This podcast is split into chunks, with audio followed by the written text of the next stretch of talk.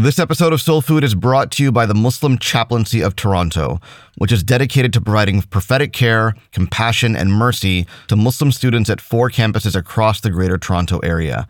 Support their Empower Love campaign by donating today at mcuft.com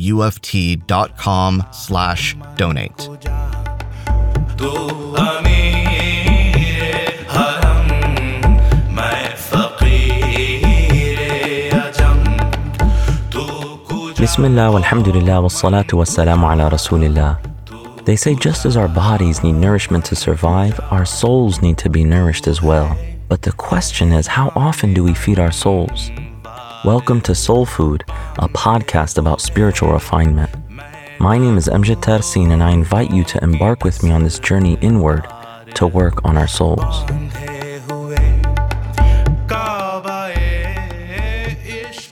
Assalamu alaikum and welcome back to Soul Food. And we're praying, inshallah, that you're having a blessed Ramadan and everything is going well, and that you are having and developing and cultivating a deeper connection to Allah subhanahu wa ta'ala. This is episode three, and we're going to look at the degrees of fasting in this episode. So, we're going to look at the three degrees of fasting as described by Imam al Ghazali.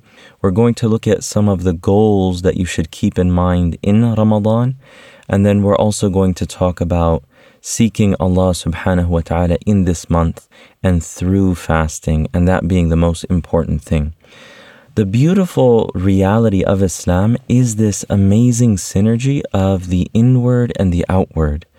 The Prophet Muhammad, peace and blessings be upon him, he teaches us that every human being, as many people also deduce through their own understanding, we're made up of a body, a mind, and a soul. And fasting is a synergy, is a harmonization of what your body does and what your soul does. So, Imam al Ghazali, may God have mercy on him, one of the greatest scholars of Islamic history, he highlights that every act of worship that you engage with through the medium of the body that you do, whether it's prayer or whether it is giving charity or whether it is the pilgrimage or whether it is fasting, that all of these things have an inward reality. And one of the things that he explains is that the inner aspect of fasting has varying degrees, and each of these degrees are superior to one another. So he says that there are three degrees of fasting.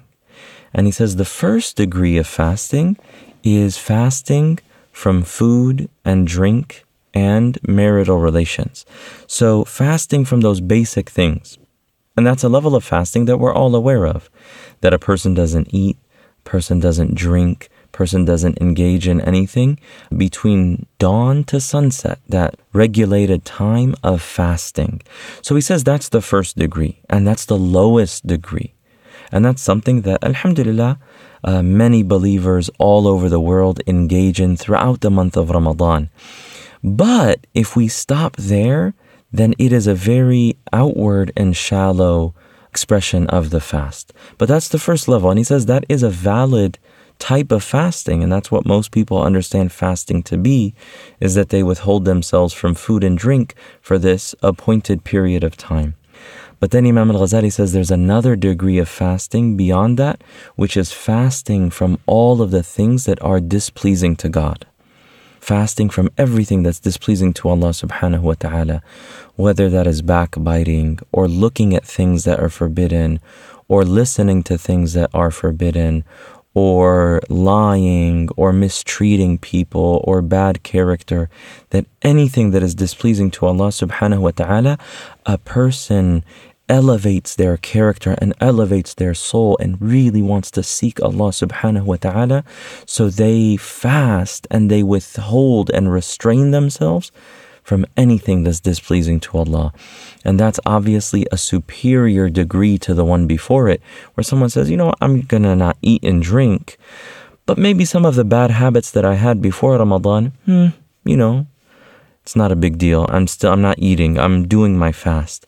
But another person will say, I want to avoid everything that is displeasing to Allah subhanahu wa ta'ala. And we talked about this before that your lifestyle resembles the lifestyle of the angels, but that recognition and that determination to live in that way pierces your heart and changes who you are in your very core.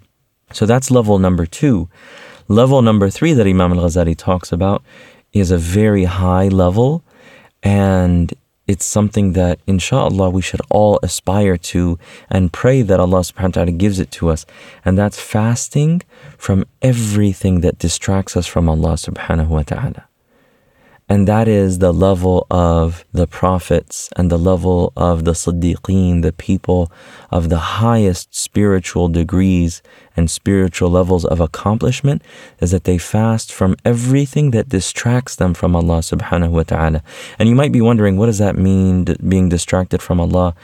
It's not that they don't engage in some of the everyday things of life, like family and food, but even in those things, they are constantly in a state of witnessing and seeking nearness to Allah subhanahu wa ta'ala, and that those things, those permissible things of life that end up distracting them, even those things they avoid whether it's unnecessary conversations or whether it's doing things that they don't need to be doing in the month of Ramadan. They just engage in the recitation of the Quran, in reflection, in remembrance, and seeking nearness to Allah subhanahu wa ta'ala. So those are the three degrees of fasting that Imam al Ghazali mentions. And that brings us to the next point of even if we're not at that third degree of fasting, we should still have some goals in Ramadan that will help us elevate. And these goals in Ramadan, they're taken from a book called Ramadan Lessons at Durus al Ramadaniya by Habib Muhammad al Aidarus. May God bless him. And he has a beautiful list of goals that we should have in Ramadan and things that we should keep mind in mind in the month of Ramadan. Number one is to increase in taqwa that we mentioned this before that the purpose of fasting and the purpose of the month of Ramadan is لَعَلَّكُمْ تَتَّقُونَ so that you can grow in taqwa. So this is the worship of the heart. That taqwa is the major worship of the heart. The second thing that he mentions is patience. And the Prophet, peace and blessings be upon him, he said that Ramadan, it is the month of patience, and the reward for patience is paradise that Ramadan is the month of patience and the reward for patience is paradise. So even in our fasting in the month of Ramadan, or even if someone has an excuse where they're not fasting, they should still remind themselves of the lesson and the goal that they are trying to instill within themselves, which is patience. The third is thankfulness is to be grateful in the month of Ramadan.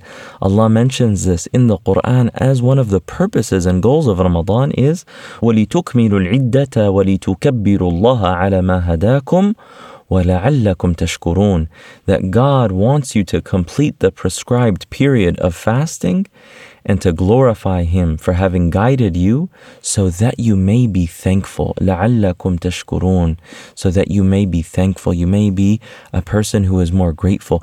And that's a beautiful thing. We should all desire that, that you become someone whose perspective is more positive, more optimistic, that you are more thankful to Allah. And fasting teaches us that that you start to appreciate the things that you do have, even that little sip of water or that date that you break your fast on. At that first moment, it's so sweet and it's so appreciated because we recognize that when we've withheld ourselves from these things, that when we do engage in it, it's a gift and it's something to be appreciated and valued. The next goal that Habib Muhammad mentions in his book is freeing the heart of everything else so that you can engage in remembrance and reflection. That one of the things fasting does is that it breaks away these attachments and it breaks away these habits so that your heart can be free. And when your heart is free of all these worries and attachments and different things that take up our thought throughout the day, you're able to engage in the remembrance of Allah and you're able to reflect with a sense of clarity and purity. And then another goal of fasting in the month of Ramadan is to become more healthy. The Prophet, peace and blessings be upon him, he said, Sumu tasihhu, fast and you will become healthy and you will become prosperous in your body. So these are some goals that we should keep in mind in the month of Ramadan. I know in the first episode we talked about writing down spiritual goals, and these are just things to also give you food for thought. The last point we want to focus on is seeking Allah subhanahu wa ta'ala. That the greatest goal of all of this, fasting and reading Quran and standing up in prayer and the entire month of Ramadan is what? Is to become closer to Allah subhanahu wa ta'ala and to do all of these things out of love for Allah Jalla Jalaluh. And love requires sacrifice. And we should know that this sacrifice of fasting and in the month of Ramadan is a sacrifice that will bring everlasting reward from the most generous Lord. And we should know that. And that Allah subhanahu wa ta'ala, if you take one step towards Allah, He takes two towards you. So whatever you sacrifice in your life will be greatly, greatly, greatly rewarded. And that gratitude that comes from that should increase us in the love of Allah subhanahu wa ta'ala. The Prophet, peace and blessings be upon him, says that God the Exalted says, My servant leaves their food, drink, and desires for my sake Fasting is mine, and I grant its reward, and every good deed is rewarded ten times its worth. In other words, Allah subhanahu wa ta'ala in this hadith, He is recognizing that you are sacrificing, that we all like to have water when we're thirsty or we want to eat when we're hungry, but that you're leaving these things out of love, and that He says that I will grant you the reward directly from me, and everything is rewarded in multiple times, whatever you do for Allah subhanahu wa ta'ala. So that brings us to the call to action. The call to action for today is to hold yourself accountable and ask yourself what degree of fasting have you achieved? If you are at level one, then how do you get to level two? What are certain things that you can change about your lifestyle in Ramadan and beyond so that you can become one of those who are fasting from everything that's displeasing to Allah subhanahu wa ta'ala? And how do you strive for that level two? And if you are at level two, then you should ask Allah to make you the highest degree those who fast from everything and restrain themselves from everything that distracts them from the greatest beloved, Allah subhanahu wa ta'ala. May Allah subhanahu wa ta'ala make us of that third and highest degree. So hold yourself accountable and see where you're at and see how you can get to a higher degree. May Allah subhanahu wa ta'ala give you and all of us tawfiq. May Allah make us of those most beloved to Him, and may He grant us the realities and the inner experiences of all the acts of worship. Wa sallallahu ta'ala ala Sayyidina Muhammad wa ala alihi wa sahbihi ajma'in. Wassalamu alaikum wa rahmatullah. Thank you for listening to Soul Food. To subscribe to the show, visit soulfood.fm, where you can subscribe on iTunes, SoundCloud, Google Play, or by email. If you're on iTunes, please also leave us a rating and a review. It helps more people discover the show.